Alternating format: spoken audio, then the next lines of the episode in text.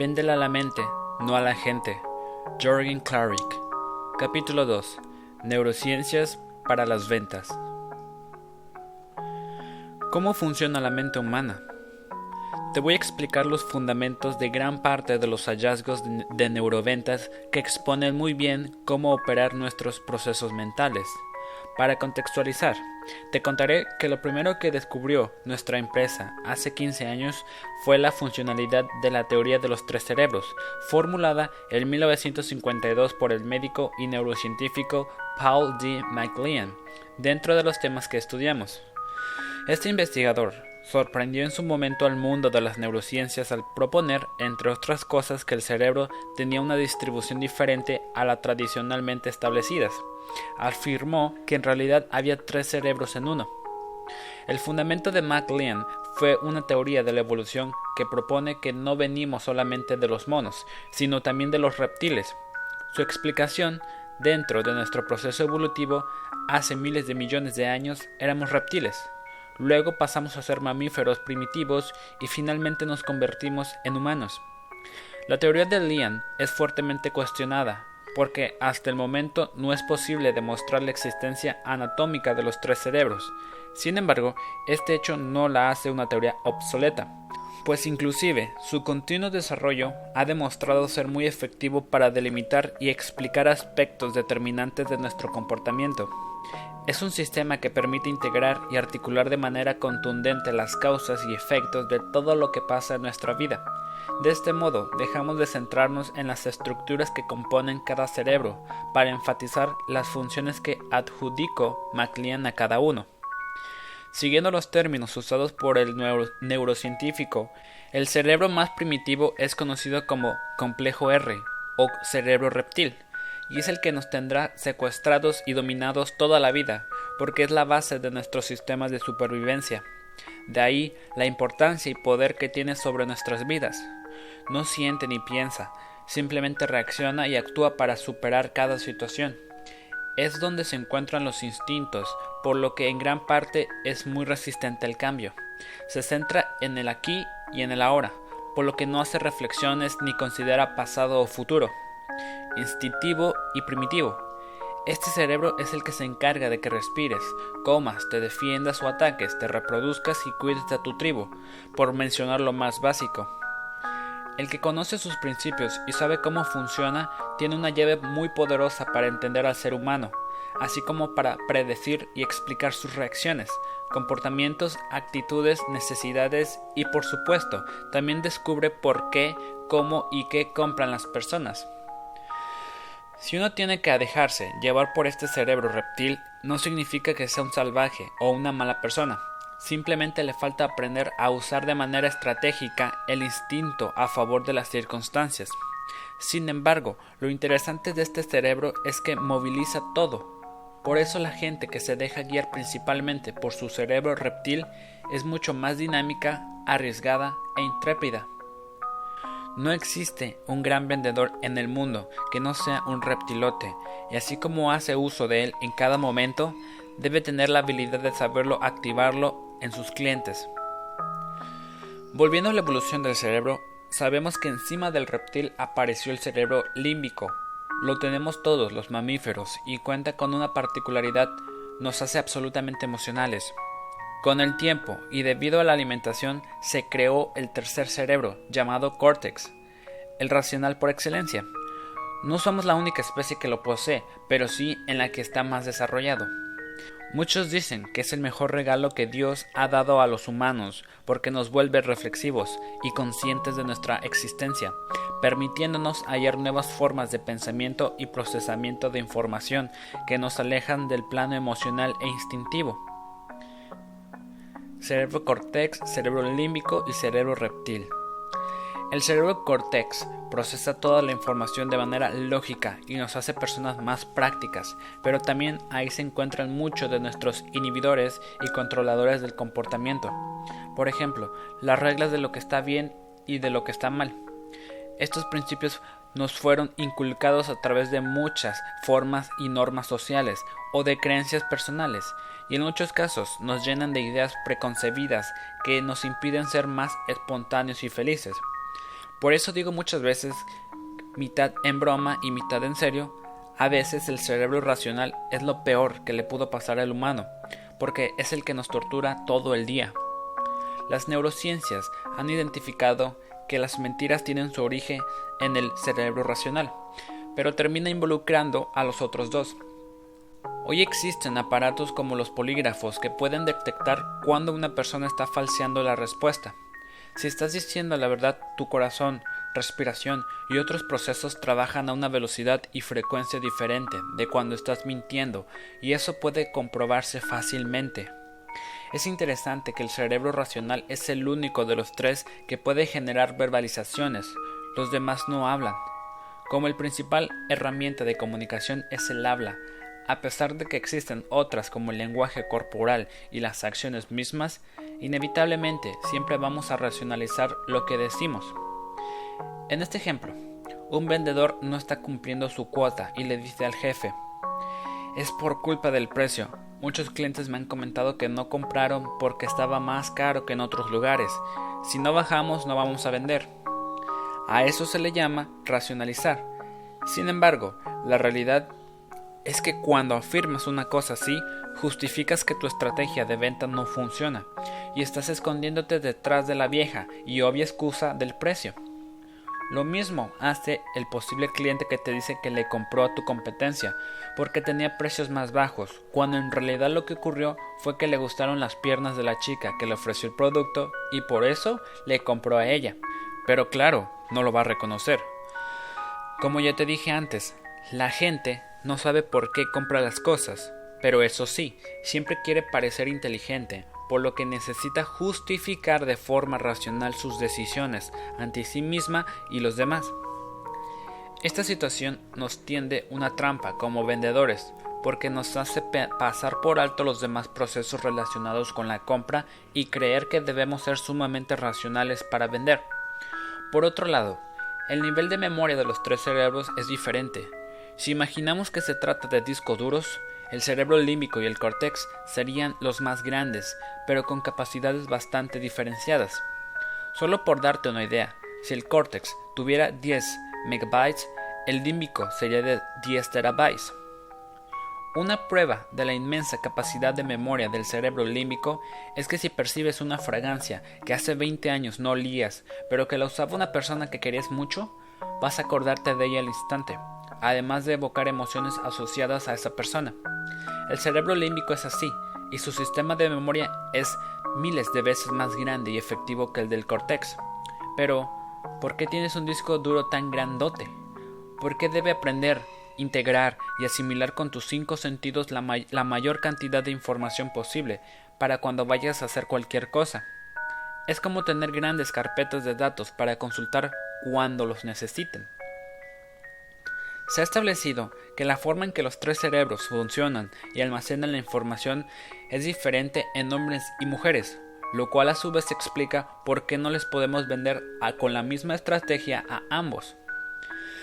Comparemos, por ejemplo, una pelea de mujeres y una de hombres.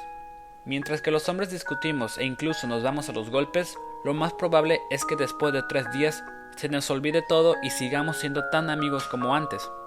Las mujeres no. Ellas, además de pelear por algo, suelen mezclar el tema con otras cosas de las que no se acuerdan en el momento y que no tienen relación. Además, no es frecuente ver que se reconcilien tan fácilmente. Por el contrario, guardan el recuerdo de lo que sucedió y de lo que sintieron, un hecho que marcará en adelante la forma en que relacionarán con esa persona. Así funciona la mayoría de las veces. Las mujeres son predominantemente emocionales y los hombres no. Ahora yo te pregunto, ¿cuál de los tres cerebros crees que es el que determina lo que compramos? ¿El reptil? Nada menos. Los vendedores deben saber esto y aprender a venderle al reptil. El reptil es el que toma la decisión, porque todo lo que compras en tu vida, absolutamente todo, es para una sola cosa, sobrevivir. Ojo, esto no quiere decir que no haya algún rol de los demás cerebros, pero la punta de la lanza siempre será el reptil, mientras que los otros dos solo te servirán como caminos para llegar a él. ¿Sabes por qué las mujeres gastan tanto dinero en ropa? porque las prendas de vestir forman parte de las armas de cortejo que les permiten alcanzar la meta instintiva de conseguir un proveedor o protector que cuide de ellas y consiga los recursos para mantener a lo posible la descendencia. Culturalmente, esto ya nos acepta, pero recuerda que estamos hablando de las cosas más primitivas, las que nos acercan a los animales. Vamos a suponer que a una mujer ya consiguió a su proveedor y ya se casó, pero te preguntarás, ¿por qué gasta cada vez más dinero en ropa? Es porque ahora necesita vestirse para que la acepten sus amigas en la tribu y se mantenga dentro del grupo. Ahora ella se arregla para las amigas, no para el marido, puesto que ya tiene asegurado a su proveedor. ¿No crees curioso que en las revistas femeninas casi nunca sale un hombre en la portada y siempre sale una mujer? Eso es porque ella se está proyectando y espera encontrar información útil en esa publicación que le permita parecerse a la modelo, de tal, de tal manera que le sirva como estrategia para competir contra las otras mujeres. Este tipo de competencia entre mujeres no atañe directamente a los hombres. Es un, es un comportamiento reptil, demasiado reptil diría yo. Y los hombres no vestimos para nuestros amigos. ¿Acaso nos compramos un carro por el reptil? Nuestros antepasados adquirían imponentes corceles por la misma razón. El macho que pueda moverse más rápido sería el que domine a otros y conquiste mayores territorios. Los varones aman los autos para dominar a su prójimo y para atraer a las mujeres, pero a ellas no les gustan los carros. Entonces, ¿por qué se fijan en el hombre que tiene el mejor carro? Porque el que tiene ese gran automóvil refleja tener recursos y de hecho le puede ofrecer comodidad a ella y a sus posibles crías. Eso es reptil. Nadie compra nada si no es con el reptil. Yo he vendido las cosas más raras que te puedes imaginar, de lo más racionales, como un tractor para minería o un sistema de software modular para la gestión empresarial de 4 millones de dólares. Es un proceso de venta así. Todos los ejecutivos del frente juran ser los más racionales del mundo, y yo solamente me río porque cuando más racionales dicen ser, más rápido caen se encierran y se enclaustan en su racionalidad más absoluta y se derriten por un comentario bien dirigido a su reptil, sin darse cuenta siquiera. Acuérdate que no interesa a quién es enfrente, no importa si es mujer u hombre, si tiene 25 o 60 años, todos tienen un reptilote listo para escuchar un discurso reptil. ¿Qué les vas a decir para garantizar que ellos sobrevivan y que adquieran mejores herramientas para adaptarse?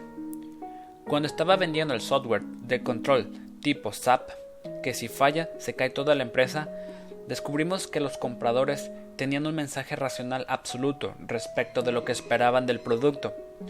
Estábamos hablando de una venta de 4 millones de dólares, así que había todo un comité decidiendo y por lo general en esos casos no hay mucha diferencia entre los productos que les ofrecen.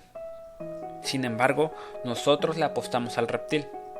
En ese entonces trabajaba en México para una marca pequeña que hoy es muy grande y competíamos contra los mastodontes del sector. Nos preguntábamos qué quería escuchar la gente cuando estaba comprando un software así. A diferencia de los discursos idénticos que estaban soltando los otros, y descubrimos que los compradores querían escuchar una sola cosa, que no iban a arriesgar su puesto con nosotros. El mejor software era el nuestro, pero lo que decidían pensaban que ni locos podía comprarnos, porque si fallaba el sistema, su jefe les iba a dar una patada en el trasero por escoger una marca pequeña que pocos conocían, en vez de SAP, que era el líder. ¿Sabes cuál fue nuestro discurso? Con nosotros te va a ir muy bien. Además de ser igual de buenos que los demás, tenemos una, una sola misión, que tú que me estás comprando estés protegido por nosotros y no te vamos a, quedar mal, ni te vamos a dejar a la deriva. Cualquier falla del sistema lo solucionaremos de inmediato. Y así empezarán a subir las ventas. Eso sí, debíamos cumplir lo prometido. Lo que vendíamos realmente era la seguridad de mantener su trabajo e incluso logramos en muchos casos el incremento de posición por una compra bien hecha. Cuando entiendes cómo funciona el reptil y el miedo que tiene una persona cuando está comprando algo tan importante, tú sabes qué decirle y qué entregarle para trascender en el mundo de las ventas. Cuando estás dispuesto a darlo y además lo dices, bienvenido al, éxito. El código reptil. En México dicen que emoción mata a razón. Pues yo digo ahora que el instinto los mata a los dos. Siempre pregúntate dónde está el reptil de tu producto o servicio. Todos tienen una necesidad reptil, pero siempre hay una que es el instinto más básico, el más biológico entre todos los demás, que será al que hay que señalar y es conocido como el código reptil. Fumar, por ejemplo, tiene un reptil de rebeldía, cuando empiezas a hacerlo estás construyendo tu propio perfil de anarquía, aunque quizás después ya lo haces por otras razones. Por eso fíjate en las campañas de Malboro, antes era el vaquero cabalgando solo por las llanuras, ahora es el solitario corriendo a toda velocidad por el desierto con una moto o un circuito de Fórmula 1. También hay reptiles de libertad y, y autonomía, pero el que prima es el de rebeldía. La forma de determinar el código reptil es yendo a lo más instintivo y que sea una característica de los animales, los principios básicos. El animal hace todo para mantenerse en una zona de comodidad, en lo que no pase frío, hambre o peligro. ¿Cuáles son los códigos reptiles en un ser humano? La lista no llega a 30 cuestiones básicas. Anarquía, felicidad, control, dominación, reproducción, placer, seguridad, protección, trascendencia, unión de la tribu, exploración y movimiento son los principales. Aquí te dejo unos cuantos más. Por ejemplo, el código reptil de la Coca-Cola es felicidad. En mis talleres siempre hago un ejercicio y les pido a los asistentes que piensen cuál es el reptil de su producto, servicio o negocio. Como ya te comenté, puede haber varios, pero uno es el más poderoso y es el que debes fundamentar. Así, en la publicidad es la dominación, en los servicios turísticos la exploración, en un hotel de vacaciones el placer, en un hotel de negocios el control. De igual manera, en los servicios de información o comunicación es la dominación, en la ropa la protección y también la dominación, dependiendo de qué tipo sea. En la televisión es el explorar, sentir, vivir. En el estudio es el poder y en la venta de casas y departamentos el resguardo y la unión de la tribu. En la venta de combustible el código reptil es la libertad. En los planes de pensión la seguridad.